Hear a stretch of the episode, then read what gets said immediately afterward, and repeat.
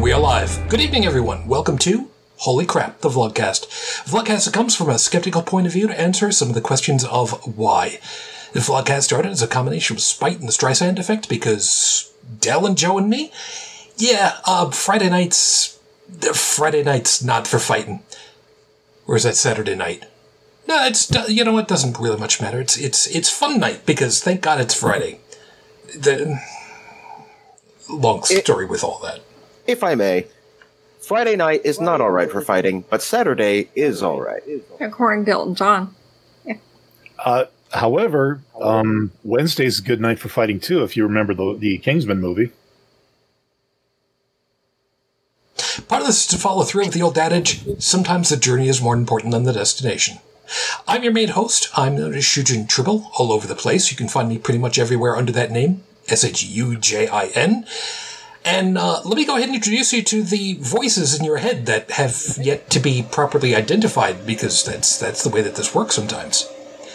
Top left-hand corner, North America, Calgary, where it's still it's still fall, early fall. Dallin, hi. I have beer.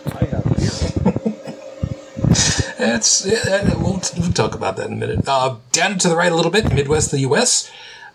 Bridget, good evening. Good evening. Just a little bit more off to the right, Joey, good to have you back. How you doing, man? I know nothing. Yeah, but you're here anyway. But that's okay. There's a song lyric from Epic Rap Battles of History, something about Jon Snow. Whatever. And over the pond, over into Paris, France, good morning, Joseph. Coffee. There you are. Coffee. It's good to have you. So, yeah, a couple of quick pieces of information for everybody. Item number one, I did not finish my review of the Stella last week.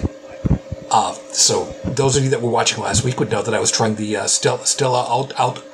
I don't know how it's been. The beer.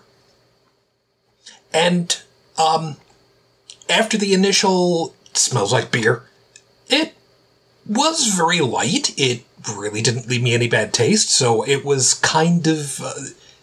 I guess the fact that I finished it and didn't really feel like commenting on it was kind of like... you know what, whatever. So I guess I guess it's something I could drink in a pinch. This week, however, I'm kind of breaking with some tradition. I have wine. And, of course, as with everything else, there's always a reason for it. So, as the check-in for everybody, how's everybody holding up this particular week? I'm hoping better than me.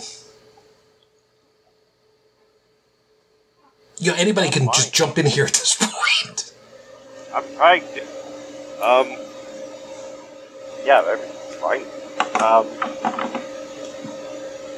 don't know if I could brag him.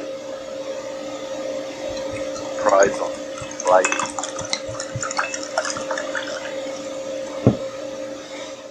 Okay. Apparently, the government Alan. Joseph, whatever is that's going on for you, the system is simply not letting you talk through. Maybe it's just that it's not hearing enough audio from you, which is kind of weird. Oh, gee. How's that? That'll do. Is that okay? Sorry about that. Well, we got called down to the office because, you know, kind of worried about what it was about. The three of us in the IT department called down to the office. And they sat us down at the table, and then they the director pulled out this letter. And apparently, the government was giving bonuses who went above and beyond in their work. That's nice for a change. During the lockdown. So, yeah. So, the three of us in the IT department, we get a €100 bonus for keeping everything going during the lockdown. That's pretty good. For proper reference for other people for later, if you deal with IT professional and you're not in a position to offer a raise to somebody or give them a bonus, pizza is very good. Send pizza as a bribe to your IT people, and it will keep them very happy. Oh, yeah, there's lots of ways to bribe on. Yes, but you know, coffee works too. Well, yes, but I mean, there's only so many times that you guys are allowed to use that crimping tool a second in order to make new Ethernet lines. Oh, yeah, wow, it's rare we use it, but anyway. Yeah. But, what's cool about it is the fact that the government doing that, actually recognizing. That's very cool. Yeah, that's very cool. So congratulations on that part. Well, thank you. So. Fair enough. Of course, as always for everybody, if you're watching live, and we do have a few, feel free to join us over on the live chat while we're recording. So, Stephanie, Felis, guys are over there. Thank you, of course, as always. The question on the floor, I know it's got nothing to do with it, but my drinking utensil for tonight, shut up, is it's a nice mug with a dragon. It's a piece of pottery that was gifted to me. So, you know, it's nice to go along with all this. I got a rock. You know, you're not allowed to start using that until, like, the middle of the month, at least. Cut it out. Yeah, that's what I'm going with. And, Bridget, you're doing okay? Yeah. Okay, nice and simple. That's, fuck me, that's the way it's going to be. All right. Same old. No. Bridget the Brief. There's your medieval name for you. That's fine. Oh, cool. Appreciate that. Brief. And, of course, you know, Dallin, like I said, you know, it's not winter up by you just yet, but I'm a little concerned with the air quality that's going to be circulating around up your way. Okay, been through a few seasons like this since I've lived here. And, you know, yeah, the smell of wood smoke did wake me up this morning. I guess the north is ablaze. Once again, I haven't really looked too much into it at this point. Although I will say, we're not exactly at California levels of screwed. Yeah. Yeah, like, it's pretty nasty. I saw someone post something earlier today talking about, I'm really digging these new pictures that were taken from Mars. Oh, no, wait, that's Oregon or something like that. Yeah. Yep, it is. You know, I got to be honest. Every summer, for as long as I think I've been alive, I've always heard of California forest fires every freaking year. And it just leaves me to wonder. I mean, trees take a while to grow. So either you guys got to have a lot of trees or something, because you'd think it would all be burned out by now. Let's hope not, because that would suck. I agree. I'm just making an observation is all. No, I got you. Okay. And the question that was on the floor, by the way, was which microphone am I on? At this point, I am not. I should not be on the webcam microphone, which I should be back on the correct microphone. And the way to test this is if I snap my fingers in front of the webcam.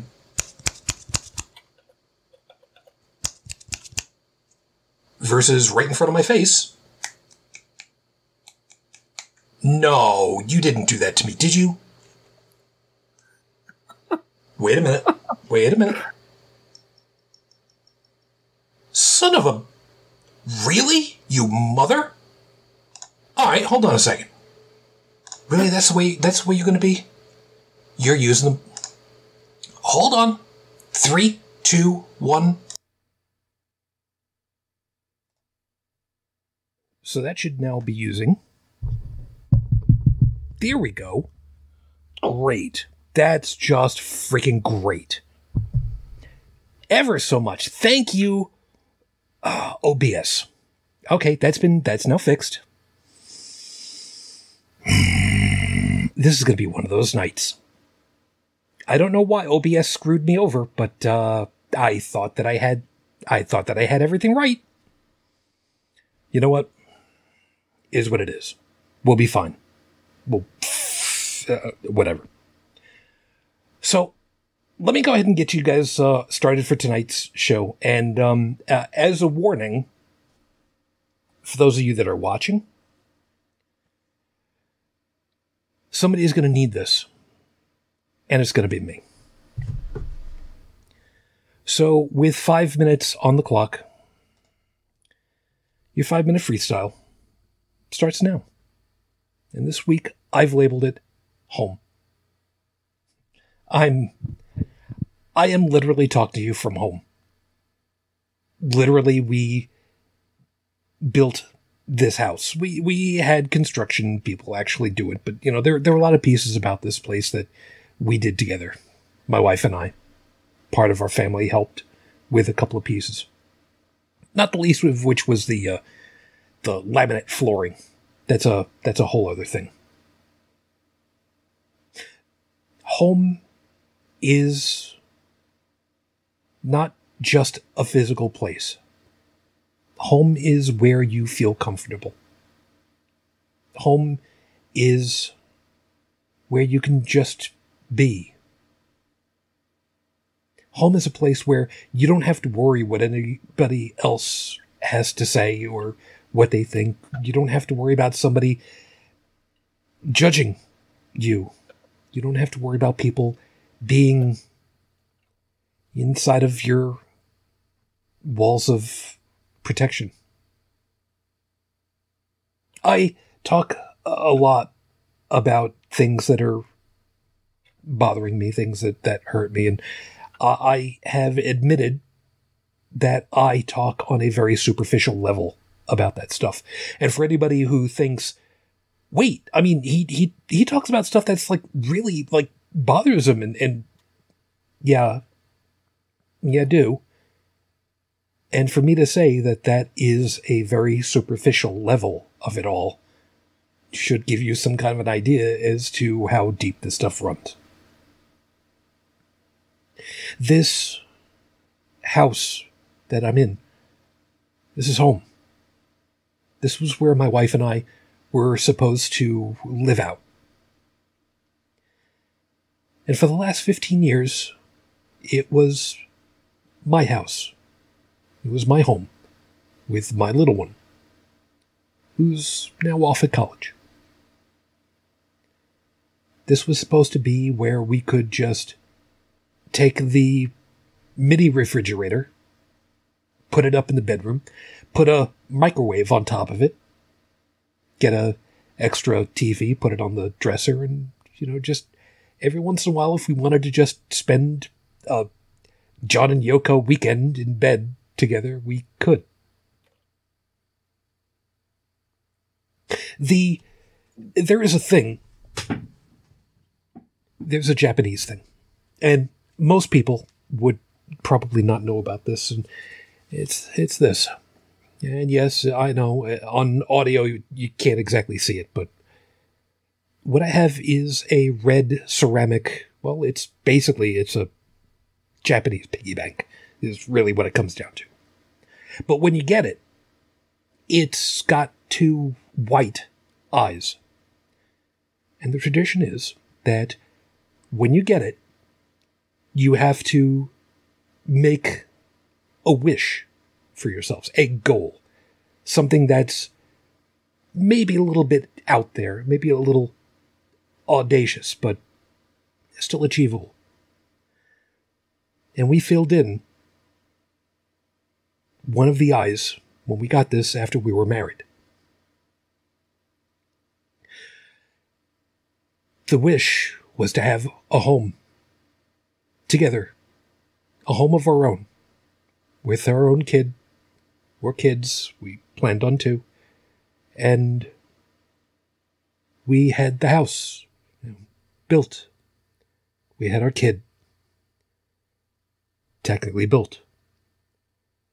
And we moved in. And we colored in the other eye. And yes, we broke out the funds that we had been depositing into it. I mean, it's a piggy bank, basically, is what it is. This is my home.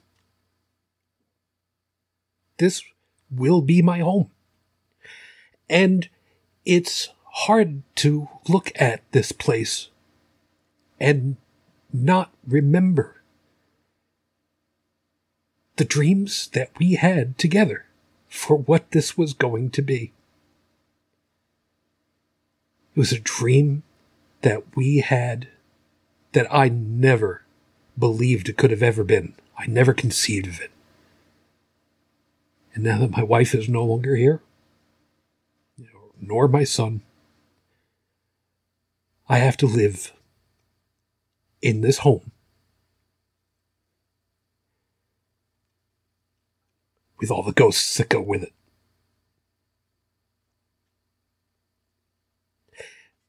The reason why I'm drinking wine tonight is that on top of everything else that had happened this week, it was also the week that normally I would have gone back to the college that my wife and I first met at. Brought flowers to the band room where we first saw each other when she came into band late with her friend. There's a story about that. But normally, every year, I go back, I leave flowers in the band room, and I pick up another case of wine from Woodbury.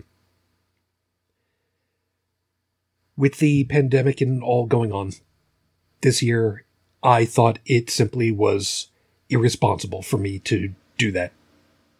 So this year, for the first time in many, I did not go.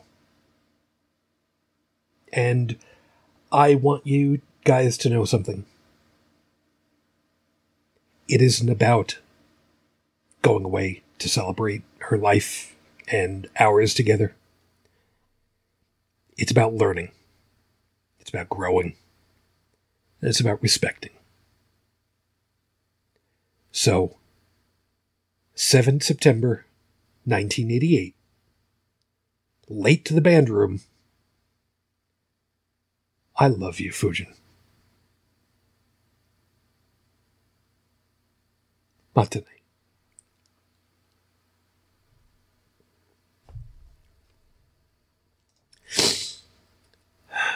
This is episode 328 on the docket, Your Honor.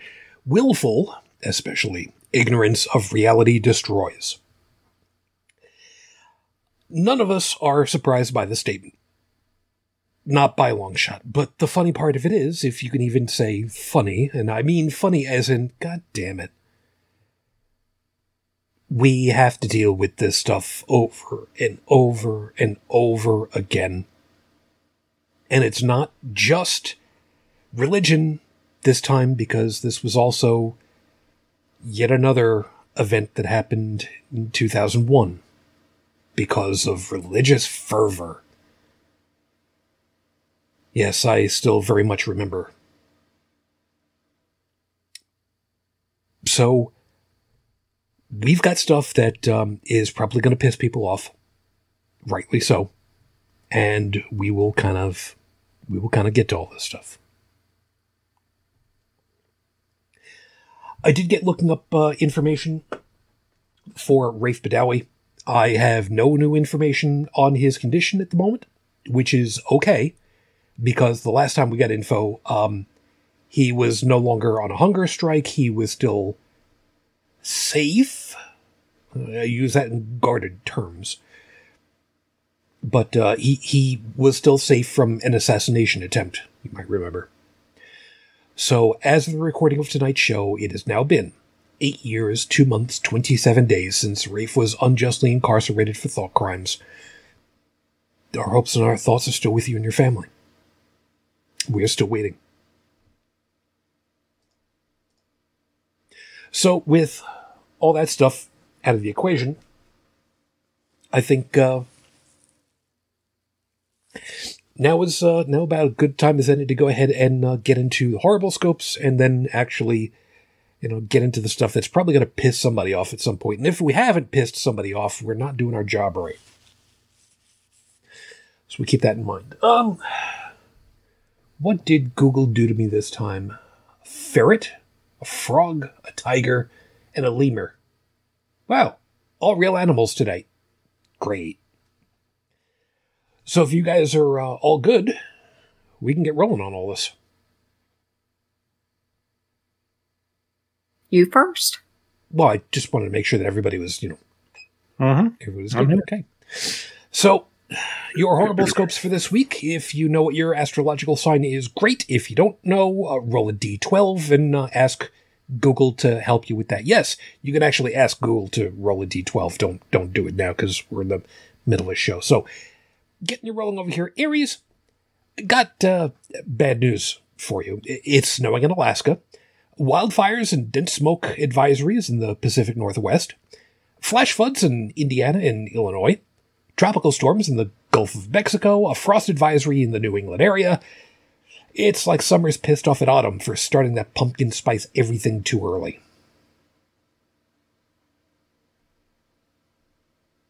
Okay. That's as good as I got, so, you know, do whatever. Taurus. People talk about bats in your belfry, meaning the attic, but never about bats living in his parents' sub-basement and rarely ever going out in the daylight. I mean, how much milk does he need to drink or fortified cereal to eat so he isn't vitamin D deficient? Maybe that's how he takes his coffee. Gemini. It isn't your job to keep the world spinning. That's what cars are for. That whole Newton's law about action and reaction might explain why the Earth's day cycle keeps changing just a little bit all the time. Until you're a flat earther, then the world is like a 33 1/3 RPM platter.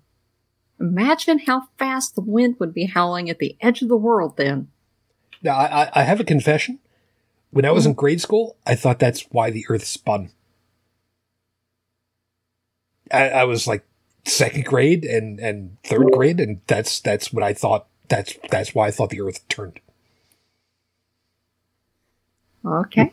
Hey, second grade, what are you going to do? Yeah, it's just scary to think that there are grown men, some older than us, that actually think that way too.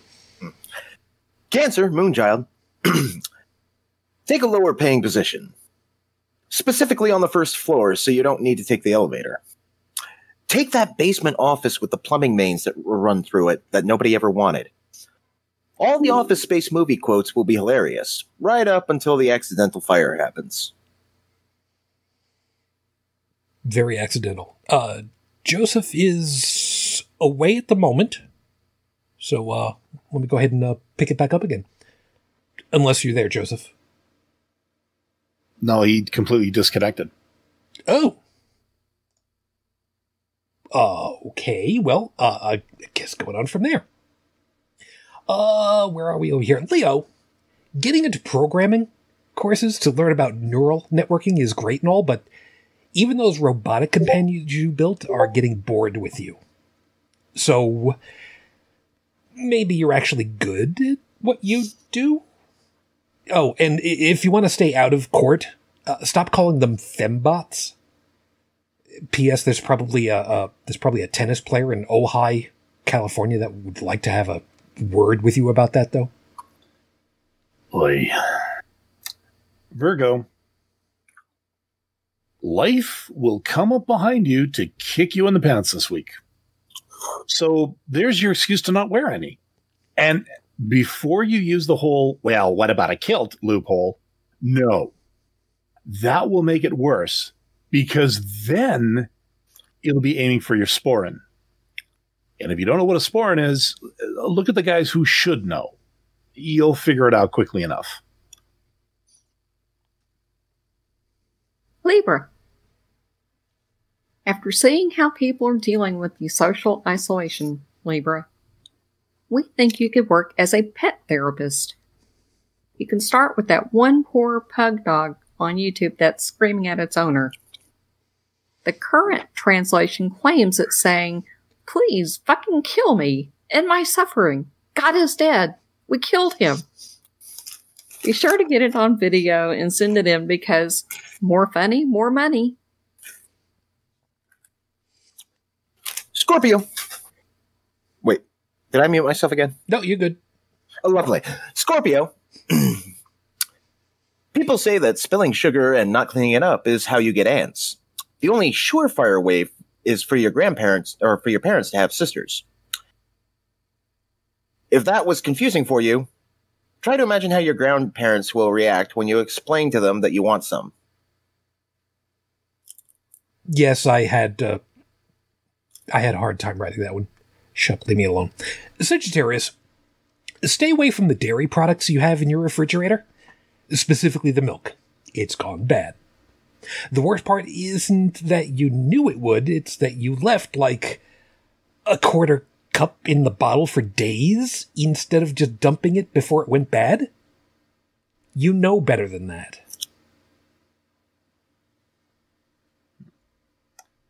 Capricorn. Your next shower will be interrupted by a power outage. And knowing the great God Murphy, it'll be just as you finish sudsing your hair with shampoo. See, this is why you should have shaved your head when you had the chance. Look, showering a bald head is as easy as wet, soap, stroke, done. Aquarius. By the way, Capricorn, that's what she said. Yeah. Don't worry about giving bad news to someone this week. They already know. All you'll be doing is mansplaining. Just don't do that. Literally, no one needs for you to explain something to someone when they already know it just because you think that they couldn't or that you know better than them. Pisces, remember how casual Fridays were fun? How about asking the next Zoom meeting to be a Kigu Friday? People can wear themed pajamas or character hoodies or medical bandage wrap to be the Invisible Man. Bonus points for originality.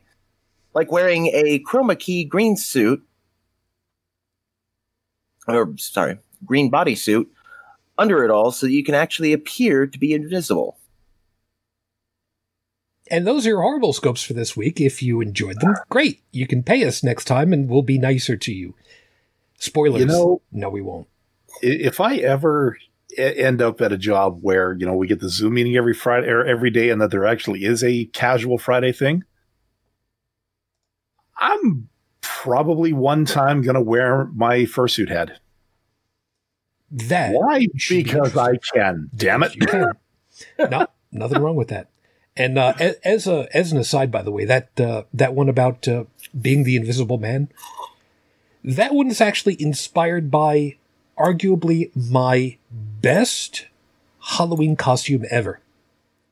I got a black bodysuit, one of those full body cover you up all the way, zip up to the like the back of your head, cover you entirely. Black. Put on a good formal suit. Had a dress shirt, had a tie, had the jacket on, had the slacks, had the good shoes on, and I went over to my buddy's house and he's just like looking at me and he's like, "I have to ask, what the hell are you?" "I'm a shadow of my former self." Oh, I won most creative for the night. Okay, fair point. This one, however, was better than somebody else years before, who went as the Hulk, greened himself all up with makeup, and spent a good portion of the day ducking behind things like a couch or a chair or around a corner. When same host actually finally got all pissed off, "What the frick are you doing? I'm a green sneaker."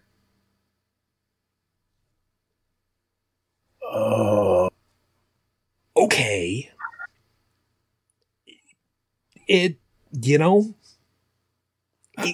If I remember correctly, he was torn between you win best prize and GTFO. Can't imagine why. Yeah, but that guy is just a pig pig. Wait a minute. Guess what I am right now. I'm a zit. Get it? So, I mean, it could have been worse. Yeah. Yeah, there's that. There is that. So there's that. I guess we'll figure out what happened to Joseph eventually. I'm hoping, of course, because, is what it is. Anyway. So this whole topic tonight came up mainly because, how can I best put this? The current federal administration has apparently been futzing with the facts, intentionally misrepresenting information to the public. And for those of you that have not been catching any of the headlines, well, somebody never learned from Nixon, and it's all on tape. Well done. Well done. Now, the problem of it is, of course, this is nothing new. We also know full well that, like I said earlier in the week, we had the date where the terrorist attacks happened in the United States. New York and Pennsylvania and D.C. I very much avoided a lot of that. I don't like to think about it. Reasons. I will just go ahead and say that I was born in Brooklyn. New York City is my home in some way, even if I don't really remember growing up any of it in there. I am still a New York City boy when all is said and done. So it's safe to say that it. So we have that to look forward to. People going ahead and saying, if you go ahead and you do all this, you follow me, you're going to have 72 versions when you die. That's nice. Reducing women to a piece of physiology, of anatomy. Brilliant. We've had these cults of personality over and over and over again, and people will simply keep ignoring the reality that's right in front of them. I'm not going to use the word truth because, as we know full well, that's like a curse word with me because reasons. But in this current age of the 21st century, where literally we are conversing across the continent here with all of us, across the ocean, whenever Joseph is able to get back. We've literally crossed the planet when we had Jake Farwarton on with us from Australia, for crying out loud. How is it? Why should it be that these cults of personality continue to thrive? And especially the ones where you have to know these people are absolute con men. Even the one who are women. I'm specifically looking at you, the Long Island medium. If I could pull you up by your roots and just dangle you over some piranha. But that's just me, because she gives Long Island a worse name than Long Island itself does. The accent. The fact that she's got a teased up bouffant like the 1950s is immaterial. I would pay good money for anybody to go ahead and throw one of those electronic Zippos her way just to see. Just, man, she'd be pretty pissed. Kind of like Inside Out, only, you know, female and with a much higher pitched voice than Lewis Black. Except Pepsi won't be endorsing this one. That's true. Oh, that's very true. That's shot fire. Points for anybody who gets that reference. Yeah, that's an old reference. I'm sorry. I'm not sorry. Yeah. This is what happens when you start whitewashing stuff. So, what are we as people who otherwise don't have, you know, throngs of people throwing their money at us to do? How do we do with these people? What do we do with these people? Because we know full well, fuck ton of them on social media. And I've been blocking enough of them myself. Lucky me. Well, you can do what some people do. Find their YouTube channels. Watch their stuff. Develop a YouTube persona. And proceed to do takedown videos, get yourself on Patreon, and profit. There is that. There is that. People have known me long enough to know full well, I don't exactly have a persona. I am who I am, and that's the way it's going to stay. Because it's easier to remember everything that way. What's the expression about needing to not remember the truth intentionally? Hmm.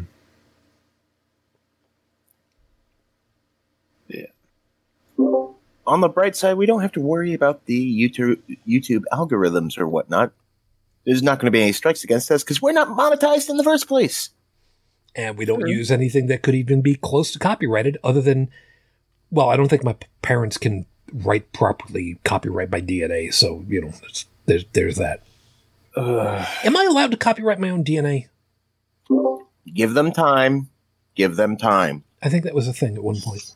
Actually, well, no, it wasn't that you could do that to your DNA, but there was somebody that was trying to copyright the human genome or something like that because they wanted to be the only pharmaceutical company that could work with genetic medicine or something like that. I remember sort of early on when I first dove into this whole atheist / critical thinking / skeptical. I almost said septic, but skeptical world. I remember hearing about this. I mean, you're not far off with that. Yeah.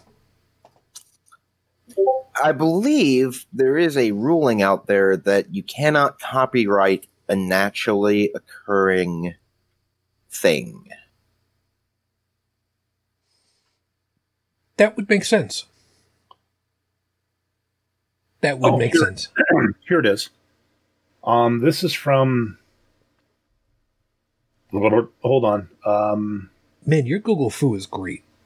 NIH, or the U.S. National Library of Medicine. Library of Medicine. Wow. Okay. That's one I'm unfamiliar with.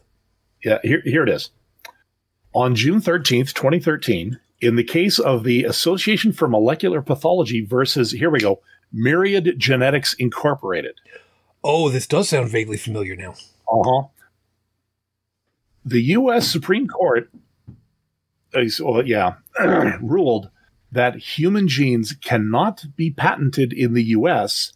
because DNA is a product of nature.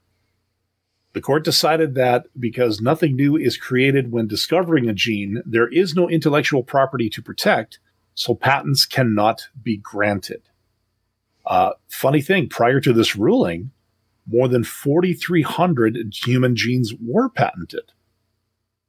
The Supreme Court's decision invalidated those gene patents, making the genes accessible for research and for commercial genetic testing. So... yeah, again, I remember hearing about this, and I'm kind of glad we got a resolution to it because, well, yeah, that makes perfect sense. Of course, I can see where that could get a little bit dicey when you start dealing with genetically modified crops. Because the old way used to be, okay, we've got these flowers. It's called crossbreeding. Yeah, we've got these flowers. We're going to shake these other flowers on top of it and shake the other ones back on the other ones, and we'll see what happens in a season or two, and eventually something will come out of it. Now the name of that pharmaceutical company, what was that one more time? Myriad Genetics Incorporated.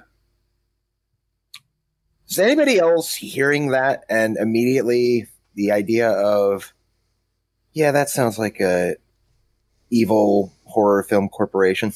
They all sound like evil, horrible, manipulative. Not Johnson & Johnson. Well, I mean, if you think of it in terms of Dick and Dick, yeah, kind of. And, you know, there's Gerber. I mean, the most evil thing Gerber ever did was stick that baby picture on the jar and then, you know, send it to locations throughout the world where people weren't literate enough to understand that the picture that's on the jar is not what's actually in the jar. Baby oil. And then actually, yeah. And then then I saw baby powder. And then I said, what a country. Where's Wednesday Addams when you need her? Yeah. Is it made from real Girl Scouts?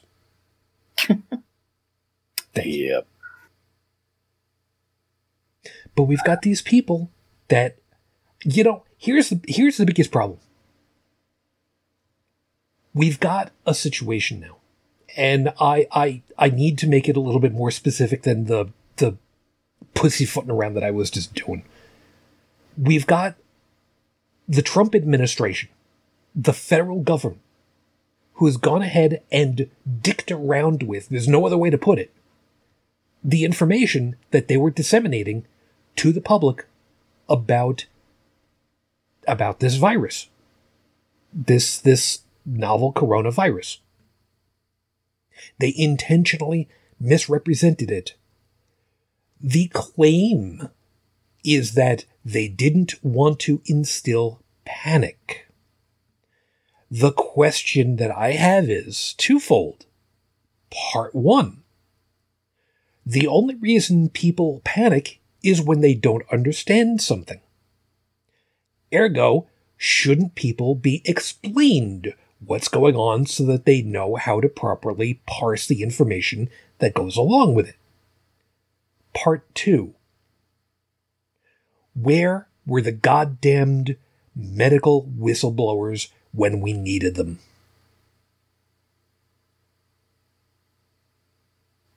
Bridget, you amongst us are the most medically trained. You know full well withholding information, especially withholding medical information, is, when you're dealing with a specific patient, that could be considered, what's the word that I'm looking for here?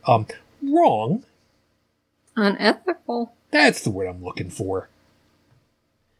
In a situation like this where the scientists, the medical research scientists, are the ones who've got the information, who are hearing the head of the entirety of that branch of government completely misrepresenting what's going on, shouldn't there be an obligation to, if nothing else, quietly slip information, you know, deep throat style, in a manila envelope somewhere? Wouldn't that... Oh, right, yeah, gotta watch out for the mail delivery these days, I guess. I don't know.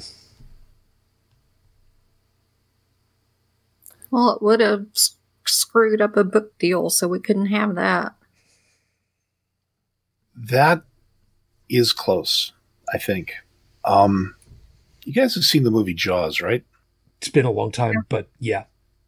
Okay. There was a shark. Mm-hmm. Roy Scheider's character knew there was a shark. The mayor, or whoever the antagonist was, I can't remember, because again, it's also been a long time for me. No, he was the mayor of the town. Yeah. Didn't want the information out. Why? He didn't want to incite a panic. Now, that's a movie example, and you can't say, well, the movie's not real life. Then allow me to further elucidate. And this actually goes back to my first year university. I tried my hand at engineering. You need to be a little bit more specific than that.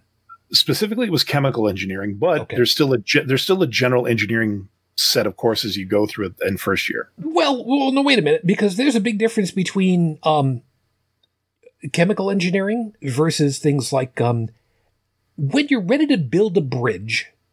You know, you get the idea there. Yeah, and actually, this is kind of where I was going. I'm leading the bit. Sorry. No. One of the films that I had to watch was about a structural engineer, a guy who built buildings. Okay. He had designed a building. Well, I mean, that's what you paid to do at that point. Yeah. Yeah. And there were supports or struts or whatever that had to be made. That had to be welded as they had to be constructed a specific way and had to be welded a specific way in order for it to bear the load of. This was a shopping mall, a multi-level shopping mall. I think I know. I don't remember the name of the place, but I think I know where you're going. Yeah. Anyways, so the guy goes out and he gives the plans, and the welder is working on it. He comes in the next day and he sees that these struts were made wrong. And, you know, there was an explanation. Oh, the guy, he just got a divorce and he's not feeling that well. But okay, well, if he's not feeling well, why in the bloody blue hell did you actually let him come to work? But that's beside the point. So the manager or whatever said, you know, look, don't. He's like, nah, it'll be fine. The guy's like, no, it won't. I have to get this fixed. He says, no. Pressed for time, pressed for budget. We can't do this. And so the guy, the engineer he's at a bar and he's trying to work on something. I guess there's a way you can weld it, or you could fix the weld to turn this shit sandwich into something actually that would work. One of his buddies, who's also an engineer, the whole thing was about ethics. Okay, the TLDR, the mall was built with the faulty supports before he could get the weld in. The mall collapsed. I can't remember if anybody lost their lives or not. If it's the one I'm thinking of, I believe so. I don't remember if it was only one floor or two that collapsed.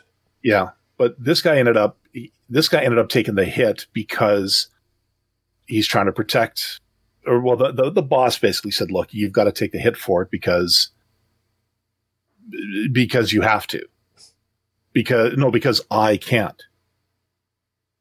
So the fact that somebody is trying to purposely keep information from the public, whatever their motive, this is not a unique situation, I guess is what I'm trying to get to. And the fact that, you know, somebody's trying to not induce panic or not, you know, thinking in their mind that their way is in the best interests of the people. That's the human condition, unfortunately.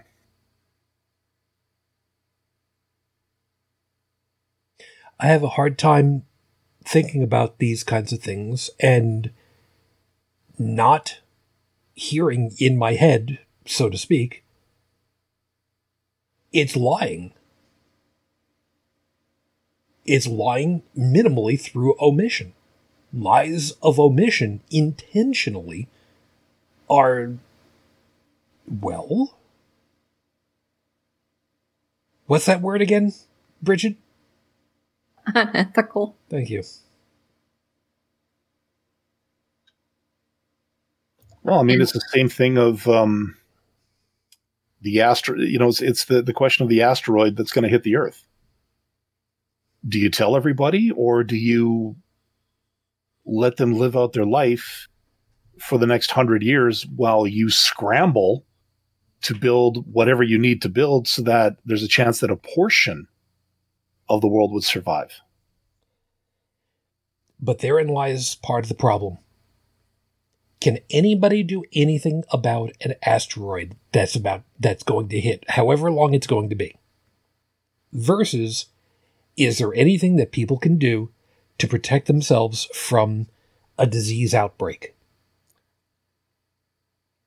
Well, the other thing, too, is I'm not buying this whole, well, I knew, but I just didn't want to panic people bullshit, because that's all that Trump does is try to scare people.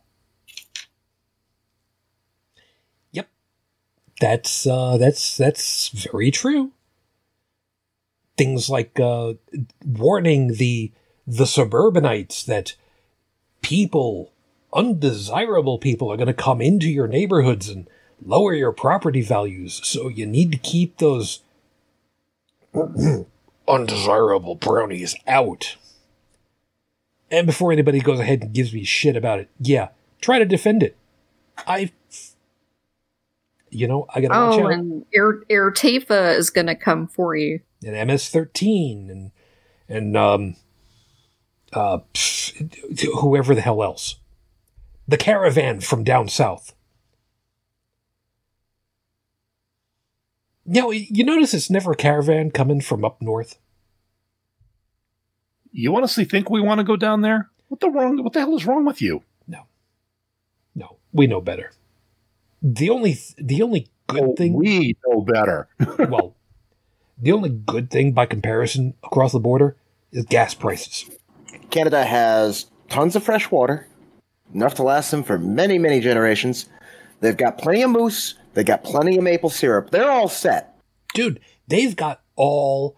Well, okay, I was about to say they've got all the space in the world to spread out if they wanted to, but neither here nor there. Well, I'm actually kind of waiting to see. I'm waiting for the accusation from one of your future presidents that we have weapons of mass destruction. Translated to, we have a resource that you want, and we're coming to get it. The annexation of Canada, right before the liberation of Anchorage.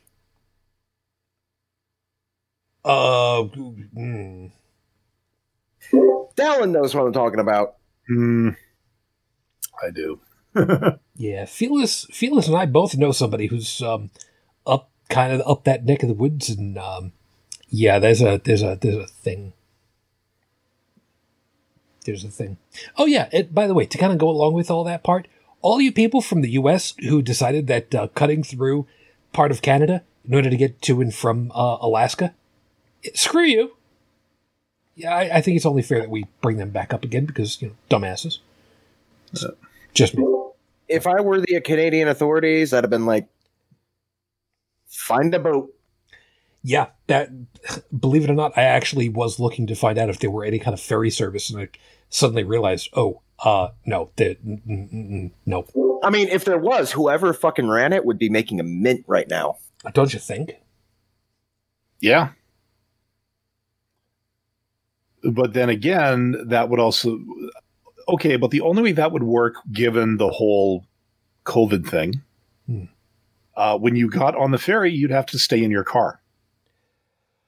Yeah, and that would take quite a ways. The only way of dealing with that, I think, would be to have a rail line.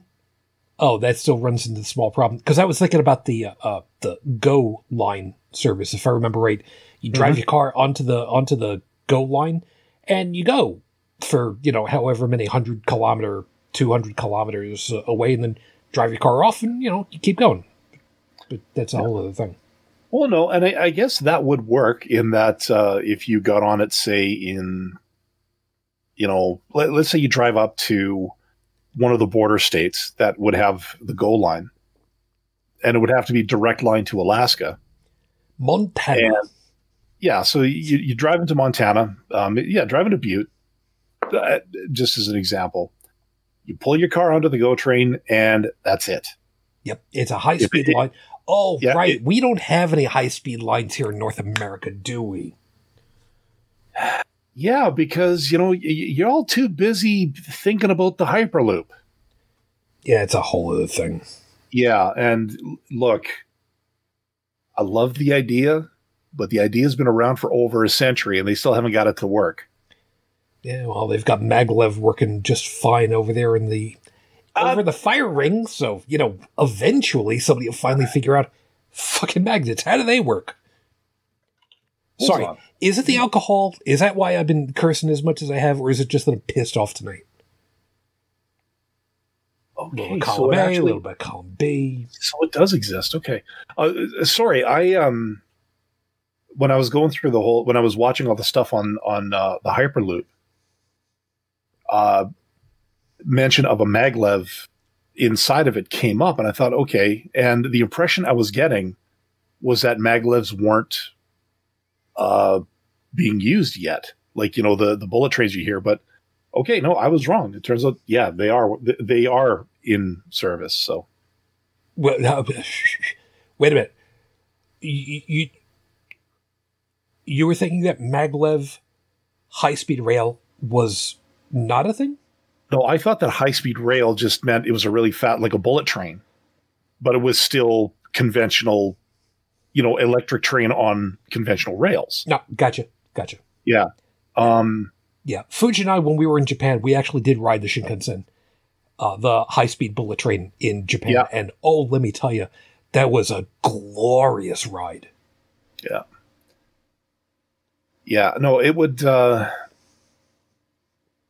you know, there's something you could devote a fraction of that obscenely large military budget to. And infrastructure. Like, no, can you imagine? Because you've got your interstates, right? Well, I mean, even with Hawaii, no less. Well, not quite thinking Hawaii at this point. Yeah, you could make a maglev train that long, but, you know, continental drift, couple of years, you're going to be doing quite a bit of repairs because, you know, the islands are kind of not stationary. Yeah, there's a whole thing with it. Anyway. Yeah. But, yeah, I mean, an overland rail system to get you from, say, Montana to Alaska would be great. You know, in any stopovers, no, you can't get off because you're. It's kind of like when I fly to the States, or when I used to fly to the States, I would stay at the airport. Yep. If I left the airport and got back in, I'd have to go through a crap ton of security, and I'd also have to get my bags to go with it, and they're being transferred from one plane to another, so I have no access. Plus, if I said, yeah, I want my bags because I'm going to stay here, I'd get a really weird look from the TSA person. Amongst other things, yeah. Yeah, and, you know, there's... Okay, look, again, not one to kink shame, but, you know, if you're going to do that to me, I would expect dinner first. Just saying. There's something to be said for that. So, seeing as how I've decided that... now that I've finished a couple of glasses of wine, and I have no intention of drinking an entire 750ml bottle again, that's not going to happen anytime soon. Not going to happen. Learned my lesson. How about this? It seems only fair that with everything else that goes along with this topic, we need to address the old expression, drinking the Kool-Aid. Because drinking the Kool-Aid as an expression is incorrect. It was flavor aid. They couldn't even spring for the good stuff. Because Jim Jones said, I want you to drink this. And people did. Because he said so. And they all died. Well, yeah, because if you didn't drink it, he'd shoot you. So, you know. Yeah, nobody was getting out of that place alive at that point. Yeah. So basically, he cured cancer. So, you know, good job there, Jim. Everybody, nobody died of cancer in your establishment. Well done. Yeah. Hold on a second though, Bridget. Mm-hmm. You have seen pictures of Jim Jones. Yeah. Tell me, truthfully, doesn't he look like, I don't know, he's got one of the weirdest toupees known to man, but it's his actual real hair. Sorry, was his actual real hair. And he had a church in Indiana for a while. So how about that? You guys have had a lot of things in Indiana that have really done poorly for the rest of, Yeah.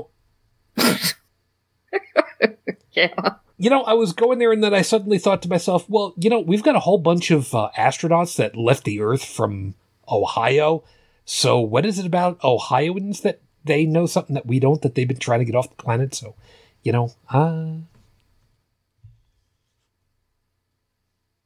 Gee, that could be almost seen as prejudicial, assuming that all Ohioans just want to go into space.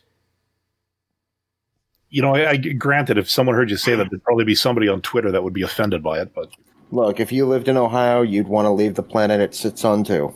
See, I was about to say, is it that, or is it just that Ohioans tend to be smarter and physically more fit, so they can actually get through the astronaut program? I wouldn't know about physically fit. Well, I mean, you are physical. There's awful lot of corn and pork going around here. That would explain some of the selections I saw at IHOP when I was there. Actually, come to think of it, hold on. I'm trying really hard not to completely tip into R-rated material now. The actual home of Bob Evans Restaurants, New Albany, Ohio. Go figure. So, yeah. If you want to know what a meal in Ohio is like, just go to Bob Evans. Actually, if you just want a decent meal, go to Bob Evans. I mean, there you go, Joe. Their stuff is pretty good. I put something into our chat. I'm waiting for the laugh. Nothing, Joe? Nothing? Oh, dear. See, like I said, I'm trying really hard not to step into R-rated territory. We were trying to stay away from ... Yeah. We're still 2 episodes away from that. Yeah. If Joseph was still on, I'm talking about cults and everything like that. His standby and what he says all the time about survival by imitation. Yep. And the other thing that comes up to is, and this is more of a millennial thing, and I'm not throwing shade at all millennials or all Gen Zers, but the whole thing about adulting is hard. To be fair, it is. No, I agree. As part of that, I can fully agree with that. But the thing is, a lot of people these days, they're not ready, or they get out in the world and the culture shock just drops them. Their expectations are completely subverted, which was the word I was looking for yesterday. Yes, I just had to say that. But they. Survival by imitation. So, the charismatic ones, the ones who seem to have an air of leadership about them, are the ones these people will follow. Because, well, if they think for me, I don't have to think for myself. So my life gets easier because someone will do my thinking for me, and I can sit back and go on Facebook and do nothing. I don't have to be a functioning member of society because someone else is doing my thinking for me. And so when that leader is attacked, they defend them zealously because that's their leader, that's their authority figure. And for some reason they owe loyalty to him because that person is helping you to not have to deal with reality, so to speak. Well, it doesn't exactly help that, let's face it, over the last, oh God, help me out on this one a little bit, Bridget. The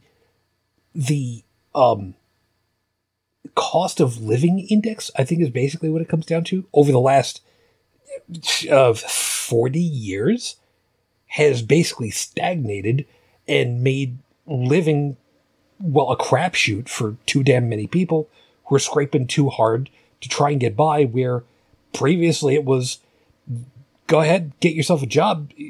Do you need college? Well, for a different kind of job, but either way, you're still going to be okay so long as you get a job. Yeah, that's how it used to be. Mm-hmm. I mean, you used to be able to work over the summer and pay for a year of school. That's what I used to do. Yeah. And but those jobs aren't around anymore.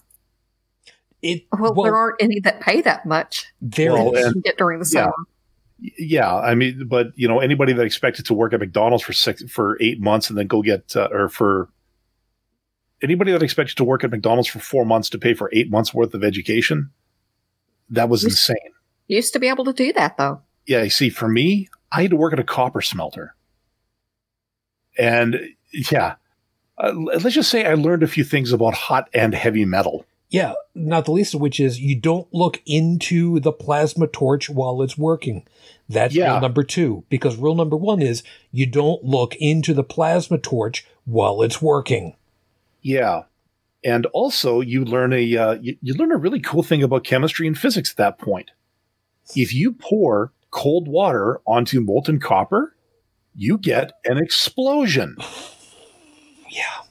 Well, let me put it to you this way. When I went to college, this was back in 1980, the fall of 85, spring of 86. Okay, so in context, this would have been 85, 86. So Reagan, the beginning of Reagan's second term. Mm-hmm. FedEx was paying part-time college students $10.80 an hour. For 20 hours a week, which was a lot of money back then, because I think minimum wage was still 3 and a quarter. Mm-hmm.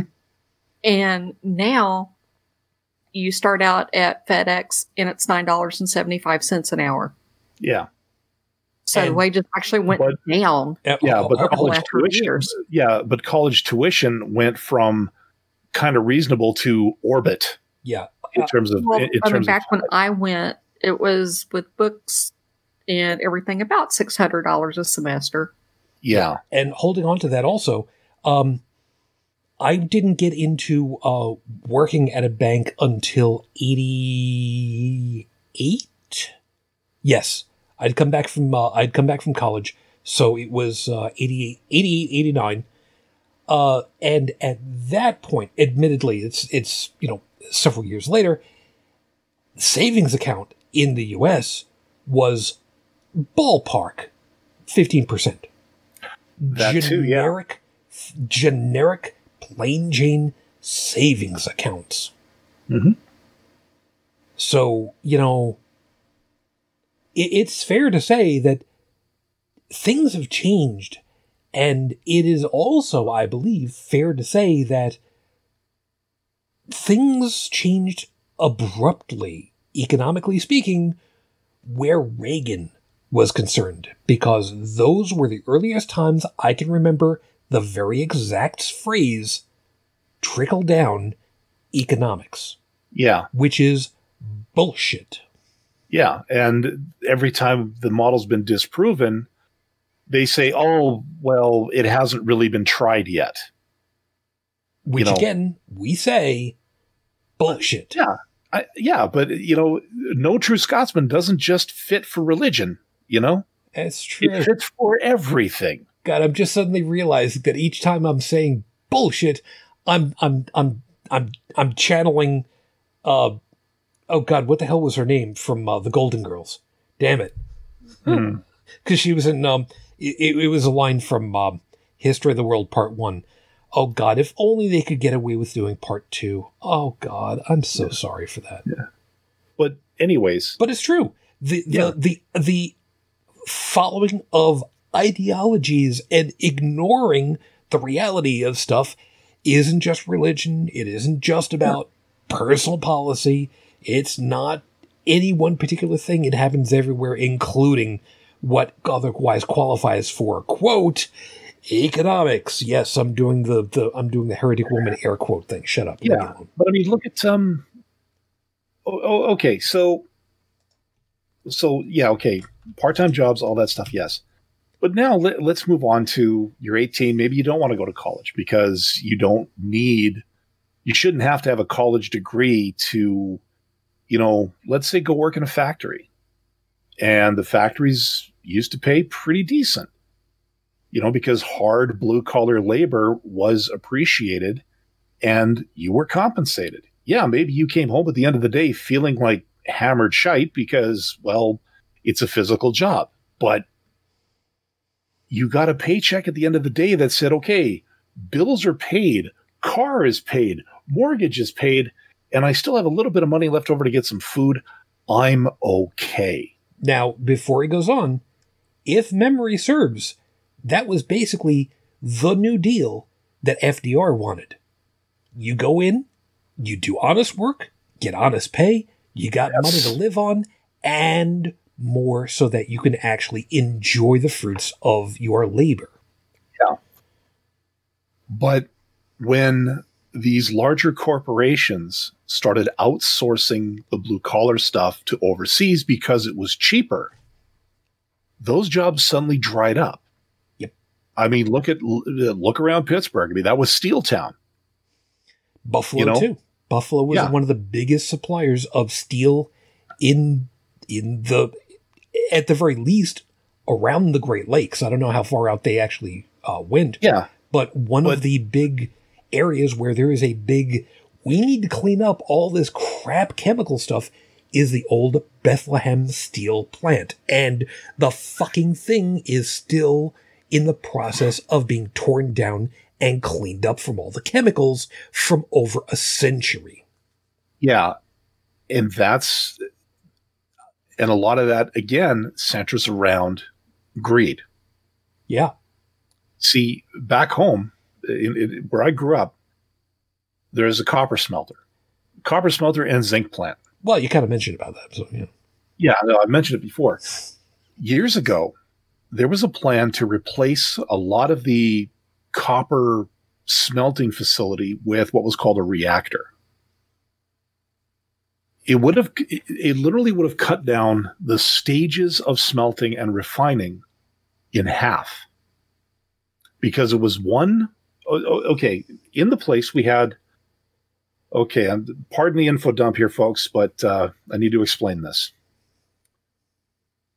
The ore comes in from the mines. It's rocks.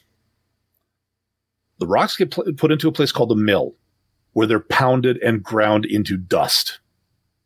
The dust is mixed with liquid, some kind of solution. Some radioactive tracing is done in there so that you can, when the shit goes through the pipes, you can see the stuff going through the pipes. And if there's a plug, you can kind of tell where it is, type of thing. Okay. This feed is then sent to a place called the dryers, where it goes through a big tumbler. The moisture is taken out.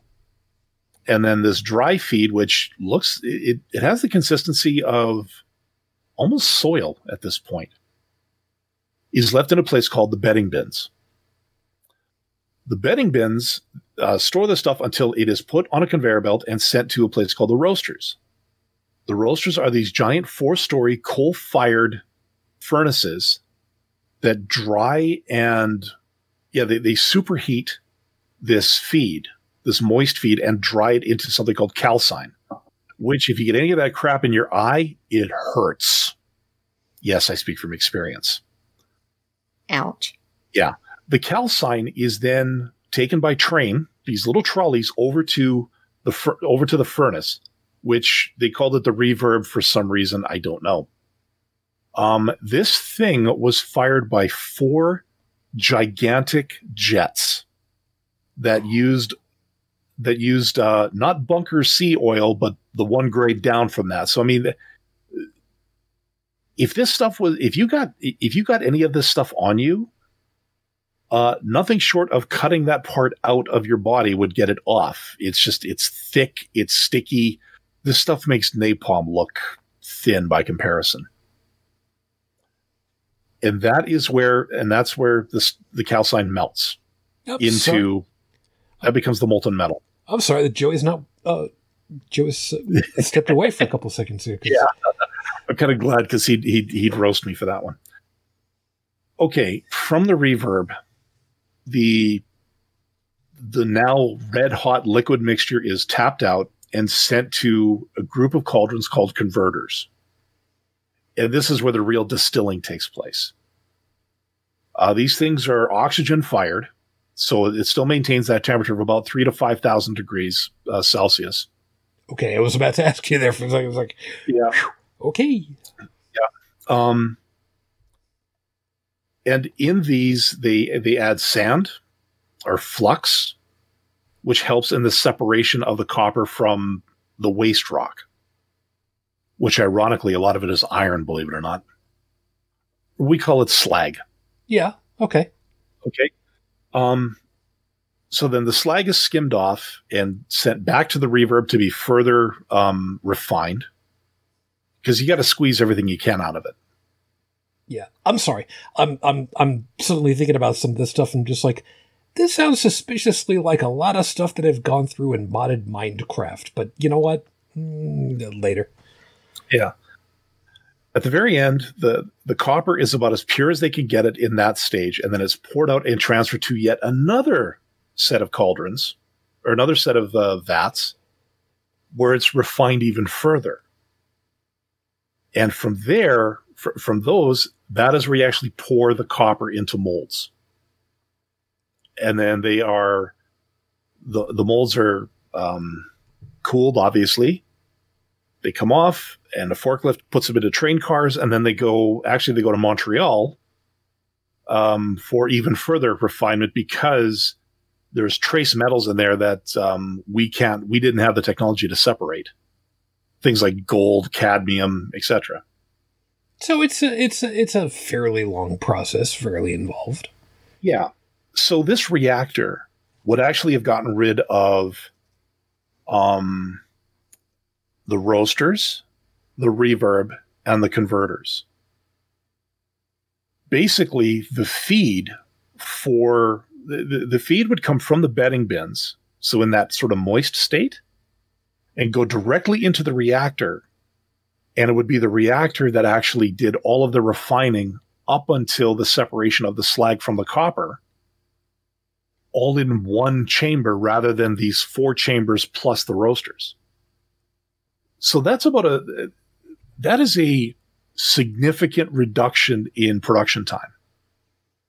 Would have been great. It was $1 billion upgrade project.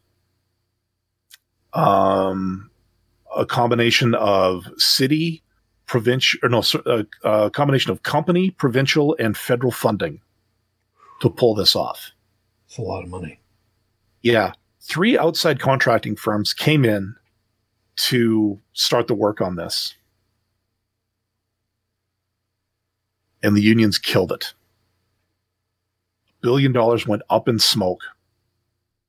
That reactor stayed out on the tracks from where it came in and basically rusted. Why? Mismanagement, greed, and a lot of fear-mongering on the part of some of the local people. Well, the other half of the project was something called pressure leaching for their zinc side. That got in. And now, because of environmental concerns, that copper smelter doesn't work. It's no longer functioning. Because if they wanted to try it again, it would be too expensive. No company was willing to go through with it. So now any of the copper that's mined has to go somewhere else to be refined. So what I'm getting at with that is you talk about the chemicals and stuff in the steel plants up in that area in Pennsylvania and in around Buffalo and stuff. Some companies try to improve on that, but they're met again with resistance from, you know, and it kind of like a cult of personality. You know, that is, people don't understand. Some people would understand it. Many people would not. Like I said, I was born in Brooklyn. I was raised on Long Island. I moved up here to the Buffalo area, you know, when I was 23.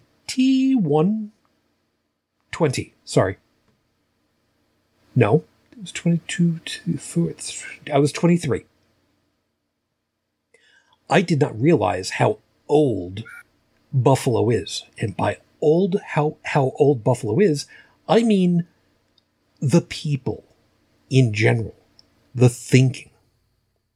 Buffalo is one of those places where, like I said, steel was its big boom industry. Ditto for Pittsburgh. The difference is Pittsburgh went ahead and revitalized itself. It didn't just go ahead and say, you know what, we're a steel town and we're going to go ahead and we're just going to keep that as our namesake and our heritage and the whole thing. And no, man, they revitalized. They took pieces of the that were left over from the old smelting plants, and an artist turned it into a statue of Fred Rogers, Mr. Rogers. For those of you that have seen the picture from, you know, when I've done Breakfast with Fred, that is made from the steel that was left over from the old steel mills and steel plants. It's just leftover pieces. And you know, it's a great legacy. Versus Buffalo, where they just let the steel plant sit. Empty. Eventually rusting and falling apart. They refused to take down the old grain elevators, of which there are 3 of them, very, very large grain elevators, on the Niagara River, right near the Peace Bridge. Was the Peace Bridge over there? Yes, the Peace Bridge. Because it's always been here as long as I've remembered, so why should we tear down such an item? Why should we ever, because it's always been there? It's entirely the problem of just not being willing to reinvestigate what's actually happening with stuff. And that's the thing with, like, if I know there's a big push right now to try to get the manufacturing jobs back in the States, as well as other industries like pharmaceuticals, for instance. The thing is, these days, you've got to be more conscious of, you know, you're I hate to say it, you got to be more environmentally conscious. Well, it's true. About, you know, like you look it up here, the oil sands right now. You know, if I had a penny for every facial piercing individual that comes up and, you know, yells and screams about the oil industry while wearing a polyester shirt and driving a car and using a cell phone that's mostly made out of plastic, you know, I could retire on that. But I have family in the industry, and they keep me. They actually they keep me informed on some of the technology that's happening these days. Back in the 80s, the oil sands were unattainable because they did not have a way to extract the oil from the sand. They eventually did, but it involved collecting the sand. And that's where you saw companies, I think it was Suncor and a couple of other U.S. companies came up here and basically did the equivalent of strip mining in some places. And those are the pictures that we see, even today of, the dastardly oil corporations that are doing this. But they're not anymore. Nowadays, they have a nice little facility built above ground, and they just got these drills that go under the ground. One's a collector, the other one shoots superheated steam into the soil to basically boil the oil out of it, out of the sand. And the second drill collects it. There's almost no surface disturbance at all. This is the way it's been done as of late. So, things do evolve. The oil companies, they had to be agile enough to do that. And so if the manufacturing does come back to the States, they have to do so with the knowledge that they also have to be agile. And that when things change, or that they have to embrace new innovations. Now, a company I used to work for, furniture company, we were going to actually do a deal with China, with one of the companies there. They had some furniture lines that they wanted to bring over to Canada. We were going to be their distribution partner. Although, to be perfectly honest, I took one look at, they sent a couple of suites over to show us. And it was like, I think I would have gone another way with that veneer pattern there, buddy. Let's just say that particular type of bamboo that they were using was not very good. But they showed us, we saw videos and pictures of their facility. Their stains, solvent-based. So that's the stuff that you inhale, you get a major case of heartburn because it smells like paint thinner. What do they do with the stuff when they're done with it? Dump it in the river. There is no concern on the part of the Chinese for the environment. So a lot of the restrictions that we have over here because we actually give a damn, they don't have. And as a result, it's cheaper to manufacture stuff over there, to say nothing of the slave labor. There are a lot less restrictions over there so that companies don't have to put up all this upfront money to manufacture in these countries. Yeah, there's a couple of things I want to get to this one. Really quickly, first off, Joe, dumping stuff into a river, if memory serves, that can end pretty poorly if there's an ignition that happens, right? He knows exactly what he knows exactly where I'm going on this one. Yes, I do. And there's actually a reason, because Joseph is back, by the way, so after you kind of explain about this, I'm going to be rolling over his way for something else. If anybody's familiar with the Cuyahoga River, yes, there is such a thing. Tell you what, just a brief synopsis. Very. As Cleveland emerged as the major center of manufacturing in Ohio, the river became heavily affected by industrial pollution, so much so that it caught fire at least 13 times. Most famously, on June 22nd, 1969, helping to spur the American environmental movement. Can't imagine why. And now, Joseph, first off, of course, welcome back. Good to have you back. Yeah.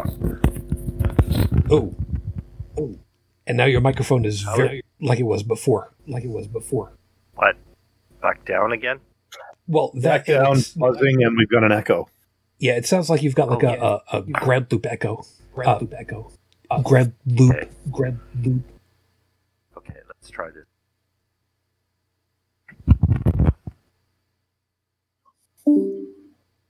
And he disconnected. So that okay, he's probably reconnecting with a different microphone. So if things work the way it's supposed to, let's see, it should be 5, 4, 3, 2. Nope, yes, not 2. Now holding at 2. 2. Great. All right, whatever. I like the idea of any government body that wants to bring manufacturing back, because the amount of good paying jobs that could create for the economy. Like, it's in this respect that I actually do like a little bit of regulation on the part of the government to say to businesses, look, you want to put a made in America thing on your stuff, then it better be made in America all the way. Otherwise, and I seem to recall the Orange Man saying something about an obscenely high tariff or tax on places that outsourced their manufacturing to other countries. Yeah, that's a whole other thing. Actually, hold that thought right there. Two things. First off, Joe, the frick. That is what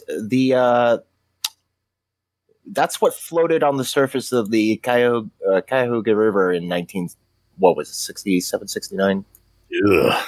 That is, wow. Okay. I will find a way of getting that. Wow. I will see about getting pictures into the show notes for folks to take a look at. But I want to kind of backtrack just a little bit to a couple of pieces. And Joe and Bridget, because you guys would know this a hell of a lot better than we would, because I know very little about it. Since you guys were both in the military, Joe, we've kind of talked about it a little bit before. The stuff that was supposed to happen for folks that were in the military, the quote-unquote GI Bill, which has been much maligned, much lauded, sometimes both at the same time because of stuff. What was that supposed to do for you guys? GI Bill? Yeah. Depending on how long you had served... Now, there are two, in fact. The Montgomery GI Bill, which was when I first went in, and what they released shortly after, which was the post-9/11 GI Bill. They were two separate entities, but basically the idea being that you served a certain amount of time. And based on the amount of time you served, the GI Bill would pay for, so many years worth of college tuition.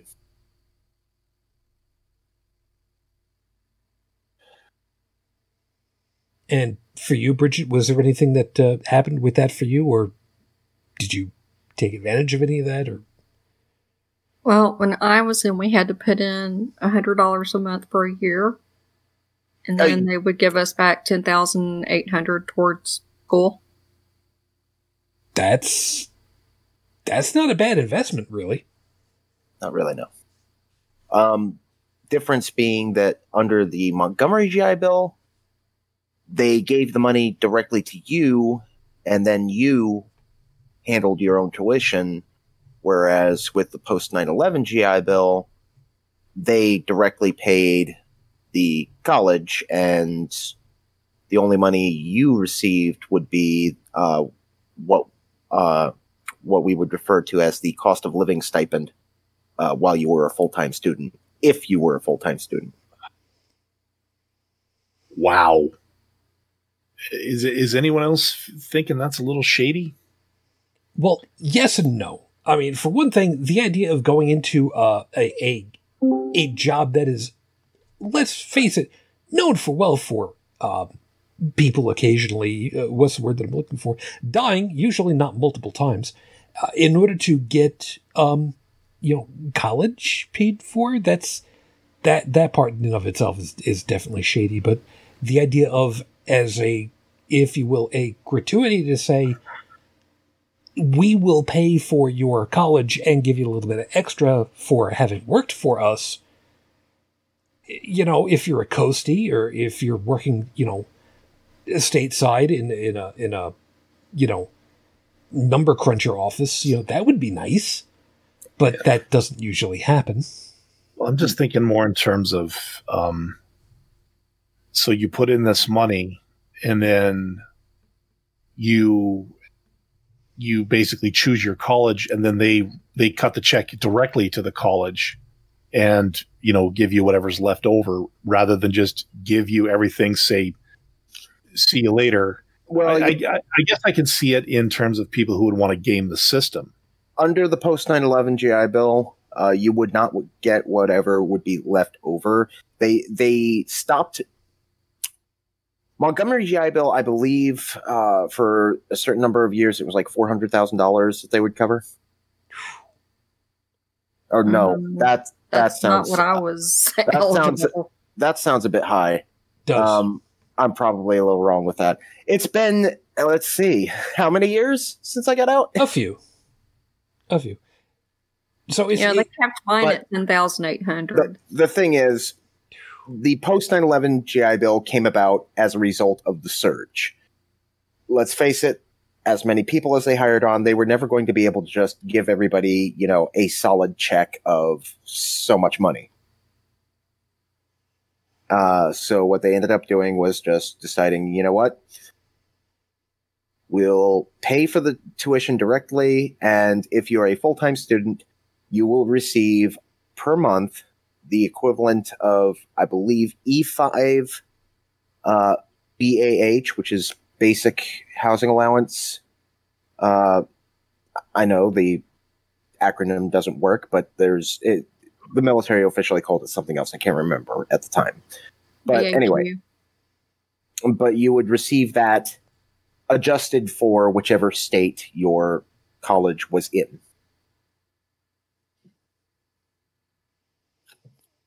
So that if you were a full-time student, you had money for things like rent and food and whatnot. So you didn't have to worry about trying to hold down a job while also attending classes. Okay. Joseph, welcome back. How are you doing at this point? Oh, fine. Much better. Okay. So earlier we Dallin had specifically talked about you because, one of your big things is the whole people survive by imitation. And you've talked about that multiple times because, well, it tends to be very applicable for so damn many different things. And I'm kind of thinking about, pulling that into this because, well, it's right in your wheelhouse. The idea that there are people that will simply do exactly that. They will just follow the leader. They will be part of the machine, following along, imitating whoever it is that's around them at their level of importance, because it seems to be beneficial to them in the little world that they occupy at that point. Yeah, but what content? I'm sorry, a little bit closer to your microphone, if you could. Okay. Yeah, what's the context? What are you discussing? Sorry, the idea that that kind of goes along with the whole piece about that the quote unquote cult of personality is what it basically boils down to, where it could be because of some economic doctrine. It could be because of, the group like the Jim Joneses or the whatever religious groups, because they are What's a prime example of the Jehovah's Witnesses? Because once you're out, you're no longer part of, well, you lose your family, you lose your friends, sometimes you lose your job. And how much of a disservice it really is.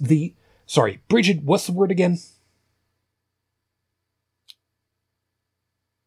Which word are you looking for? The word I keep getting you to say over and over again. Unethical? Thank you. That how unethical it really is for the people who are, quote unquote, at the head of the pyramid, in charge of these groups, like Jim Jones, or, you know, the head of a country who are intentionally misrepresenting facts because of whatever it is that they want to try to make or make not happen, that people need to learn enough to be able to break out of these cycles. And it's so hard to be able to convince them to get the hell out. Yeah, it's not so much about learning, about taking decision. Am I coming through all that? Mostly so. I'm going to mute myself to try to help along and make sure that it's not cutting you off. Yeah, I'm sorry. I'm having blues here. But if you didn't hear, it's not so much about learning. It's more about it's a thought mode. You know, either you rely on somebody else's decisions for you, the orders, or you take the responsibility yourself. Yeah. That seems to be the switch. And when you're talking about the people at the top, it's really hard to determine whether the guy at the top is himself, if he is aware of what he's doing, or if in chief. I mean, and that's where a lot of it comes from, is like I was saying in one of my earlier things I talked about with the head of that firm that built the shopping mall, is he was told that if these faulty struts were used, there would be a collapse. And you know, he just said, well, we're going to go with it anyway because, you know, we can't afford it, or we're on a deadline, or nah, it'll be fine. Yeah, faith. You know, it's this. Sorry, go on. Yeah, you know, in when we look at the economy, the economy becomes almost like a pyramid of table stacked on top of. The level below is waiting for the scraps to fall from.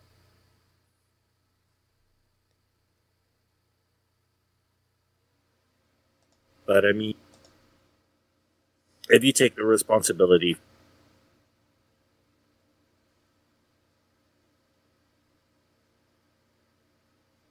you're not waiting for scraps. Yeah. Where the services you provide to the economy and all that.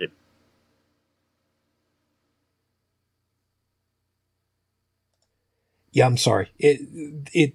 The softer your voice gets, the quicker it keeps cutting you off. That's why I was asking you to be closer to your microphone, because this early in the morning, I don't think that you really want to be, you know, speaking in a very, you know, large voice to with people around, you know, still sleeping on a Sunday morning in France. Because I mean, well, I think I'm going to invest.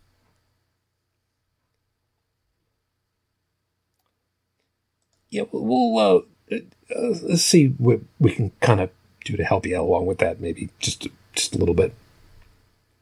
Anyway, what was Dallin saying earlier about? No, while you were Yeah, while you were gone, I talked about a story that I learned in engineering class, or one of my engineering classes. It was more to do with ethics, but it was basically an engineer who had designed a shopping mall, and these particular supports. Yeah, these particular supports had to be made a certain way in order to be proper load-bearing supports. And the guy who put them together did it wrong. And it was, they were so close to a deadline that they couldn't be redone. And so the guy was frantically trying to, come up with a way to fix them. But the manager, the shift boss or whatever, he just said, look, just don't tell anybody, because we don't want to incite a panic, or we don't want to stop this. It's our reputation that's on the line, type of thing. And the mall ended up collapsing. Out. Yeah, it fell apart. The engineer ended up taking all the heat for it, even though he tried to correct everything, because they used him as a scapegoat. That particular manager lost that job, but in a couple of years he started up another job and he was fine. The other guy, the engineer, it took him something like 10 years to get his reputation back. And I remember saying, like, this guy tried to do everything right. And, everybody was just shrugging. They're just like, well, what are you going to do? And, these days you're on YouTube, you're on Twitter, and you'll write a book about it, Yeah, and be forgot. Yeah. But the other thing I thought about, too, was Jaws. Like, the whole thing about, a certain individual who's in office right now didn't want to say anything because he didn't want to, quote-unquote, incite a panic. That was what the mayor in the movie Jaws did, too. They didn't want to tell anybody about the shark because it would have caused a panic. Yeah. So, and you can see that it's really funny. It survived by conditions. It's the elephant in the room. We're all aware of it. And that engineer is probably, if you are a critic, you do take risk. Well, yeah, if trying you take risk. Trying to insert yourself into a survival system. That's the result. So it's like, and the other thing I said was, is make the managers, if they're making, they put some impossible decision. There's no right decision to make. Yeah, I want to point something out real quick. I could have used this at the end of it all, but I just wanted to make a point of this. When my grandfather on my father's side, who was from Italy, was having a house built out on Long Island, he went out there to check on it, and he looked at the foundation that the guys were working on, saw that it was not straight. It was not plumb. And he went over to a couple of the guys that were working on it and was trying to talk to them in English and saying, there's something wrong with this. This wall that you're working on right here, this is not straight. This is not plumb. And the two guys that were there were Italian, and they were talking to each other in Italian. Basically it came down to, just ignore him. He'll just go away. He'll get all upset. And, once, twice, grandfather's just like, guys, you need to get up. You need to fix this. This is wrong. He can just piss off. He doesn't understand what the hell we're talking about because his English was that good. And then he went ahead and he lambasted them really quickly back into Italian, full spread. Get your foreman here now. Fear of God in them. They went white. They got the foreman. The foreman said, "You're right," did the right thing, and made them rip it apart and put it back together again correctly. Now, admittedly, this goes back a long ways at this point. This goes back 80 years, give or take. I'm futzing my numbers. I know a lot. But isn't that what it really should come down to? It used to be personal responsibility, and it used to be personal ethics, and it used to be quality over quantity. Because it also was pride in your work. Bingo. Isn't that the way that it used to be? Pride can also be your sense, well, the knowledge of the value of work. Yeah. But I think there's a big culture shift these days to where you could be the superstar of your company, of your team. And even though you pull off, you know, the Scotty grade miracle. Yeah, I went there. It's okay. There's no recognition, or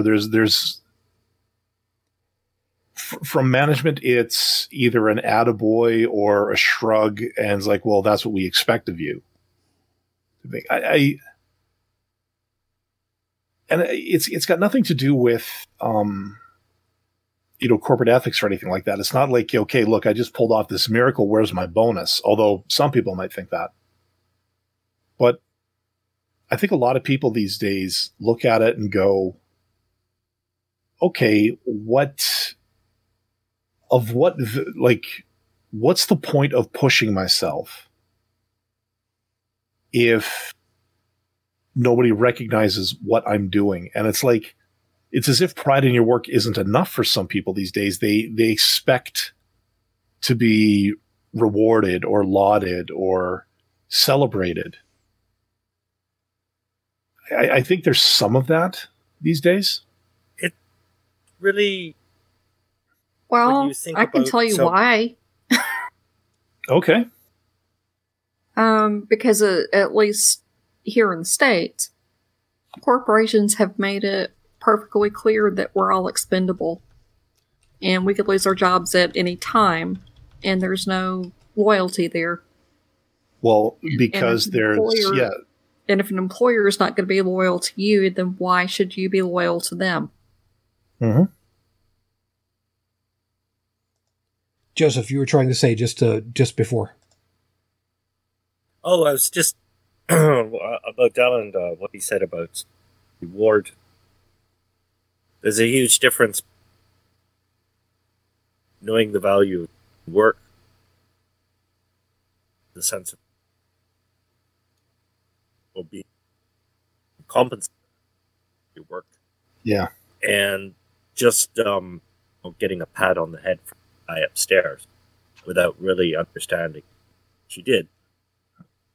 Because, I mean, some people get... And you see, this will be... This will be another... people get reward. Yeah. And the people who are really doing... Yeah. This will be one nice thing about if the manufacturing jobs do come back to the States, is that suddenly, with so many people working again, it will become the employee's market instead of the employer's market. And these people that, like how Bridget said, that, you know, hey, I can get rid of you at any time because there's 500 people willing to take your job. Well, what if there were enough of the blue-collar, economically stimulating jobs out there for people to take, so that an employer would go, yeah, I can get rid of you, but, you know, and there are 500 people, but he opens the door and is like, oh, wait, they all have good jobs, and I just lost one of my key employees. Yeah. I think that's the important part, is putting it back to the point where it is the person who can choose the job, and that the employer will want them and will want to retain them, because they know that, yeah, if if I let this guy go, I may have a hard time filling their shoes. You know, that's where we need to be, I think. Yeah. But for that to happen, the trade of... Well, yeah. It's often not the case. Yeah, just these companies have to stop outsourcing. I mean, I'm not like, and I'm talking the, you know, whatever jobs have been outsourced to the, you know, to places like China, other places where they can pay people pennies a day. Like an iPhone assembly line. An iPhone's what now? $1,000+ right now? Isn't that the price these days? Let's just say give or take. It's at least several $100s. Yeah, but I can guarantee you the markup is mind-bendingly incredible, because I can guarantee you that the people who are assembling them overseas are not seeing a large piece of those profits. Not at all. And if people, you know, if they bring that manufacturing back here and they say, well, then we're going to have to charge $10,000 for the iPhone, like, no, because now you're going to have to play what the market will bear. And if the market says, yeah, I can only afford a $600 phone, guess what? You're going to build a $600 phone. And, oh, you're only going to pay people $5 a day. Well, they're all going to quit. And, oh, look, nobody will want to come work for you. So who's going to take the pay cut? The billionaire managers are going to take the pay cuts. Otherwise, they're not going to have any money left. It's not a pay cut. It's a profit. Yeah. And what is profit? I mean, profit is money you earn above the real cost of whatever you... Yeah, it's revenue less expenses. In labor. It means basically when you're taking profit, you're taking more than you're taking from the economy more than what you... That's what a profit. Yeah. And it... Like a 20% profit, terrible. Yeah. But if you look at the markup like that. Yeah, and I mean, there are some sectors out there that seem to think that America they shouldn't have to. You know, they are more of an intellectual center of business.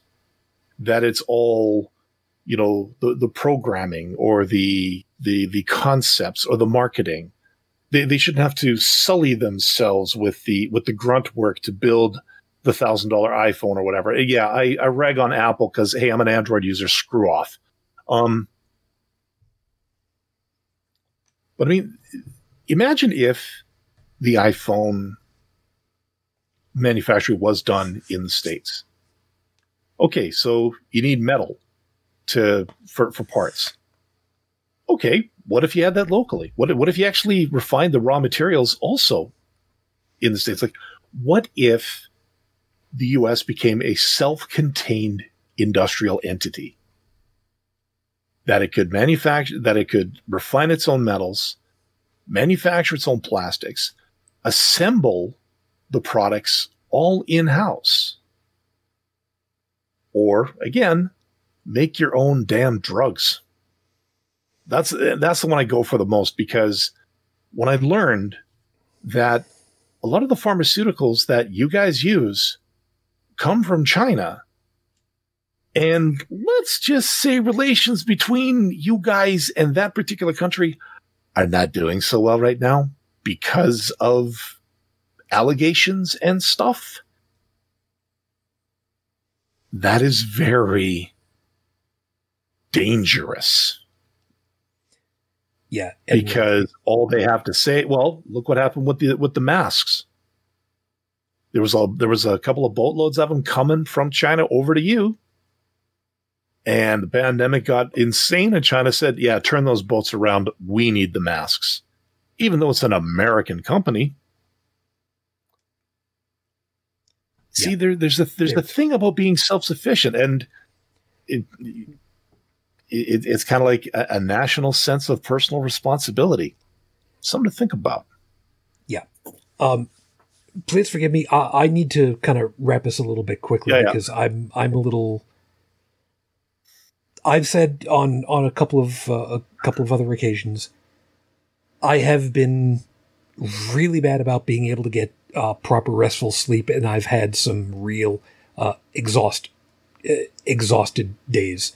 So right now I'm a little, never mind the wine at the moment, I'm kind of just holding on at the moment. So I want to go ahead and wrap this real quick.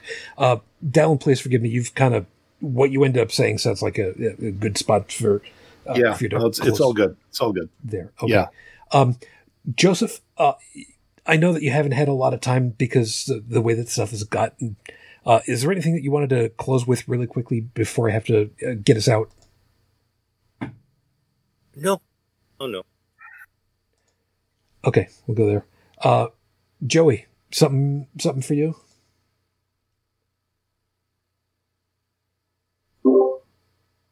No, I'm good for now.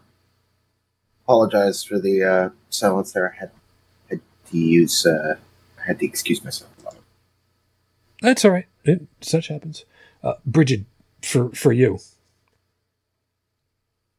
No, I'm good. Okay. I'll make this quick because Stephanie had kind of, well, both Stephanie and Felix, by the way, guys, I had been reading. I just, with everything I'm trying to work through and everything. They had mentioned a couple of things that were of about economics over here.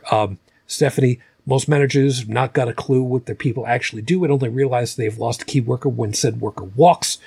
Felix had said, I read someplace, you are no longer paid for the job you do, but for what it would cost to replace you. Yeah. What do economics have to do with the overall topic? It's true. You don't realize because you look at the wrong metric of what this stuff does. People don't understand how evolution works, and evolution applies even to economics, or it applies to anything. If you have something on a graph and it is a direct 90-degree angle, it is going to continue forever on that path. If it's off by even 1 arc second per million units, it will change over time, over distance. If it's 90 degrees and 1 arc second per million, there will still be a change. And that change happens over time, and you may not notice it for a long time, but it builds up and it builds up and it builds up. And if you intentionally ignore that problem, ignore that change, especially willfully, suddenly you get into the opportunities that are exactly expressed. Like Dallin said, here in the U.S., stuff gets manufactured in China almost for everything. Almost. Some things, not so much. A lot of things. Because of economics, you trim costs. It's cheaper over there? Cool. We'll just keep doing it over there. And the alternative is do it over here with people that you then have to pay a real wage, that you have to charge a real product price, and it cuts into your profits, which in and of itself is kind of dubious in a lot of ways. Yeah, folks, if you ignore what happens intentionally because it's short-term advantageous. There is only one word for it. Bridget. Unethical. Keep that in mind for yourselves for later. It's a good word to remember. We got to get out of here because I'm not doing real good right now. So everybody, thank you very much for being with us tonight. Hope that you had yourselves fun thinking about the stuff that we've got to talk about and found something worthwhile to think about from all of our perspectives. Everybody, thank you very much. Joseph, I will look around. I will scrounge around. I will see if there are a couple of euros I can find. That I'm sure I've got some francs hanging around somewhere. I could mail them off to you if you'd like. For what?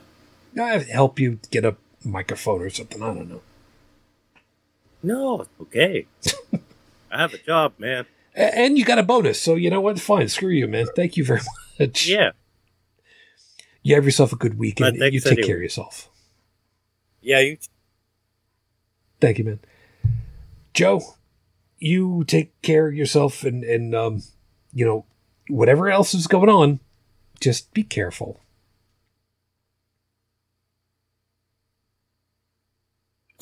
Wrong button for the mute. That's brilliant. You take care of yourself. I do what I can. Got something that's going to be happening here shortly.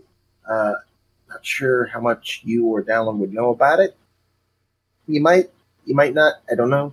Depends on who's been talking to who. But I'll talk about that later. Who is talking to whom?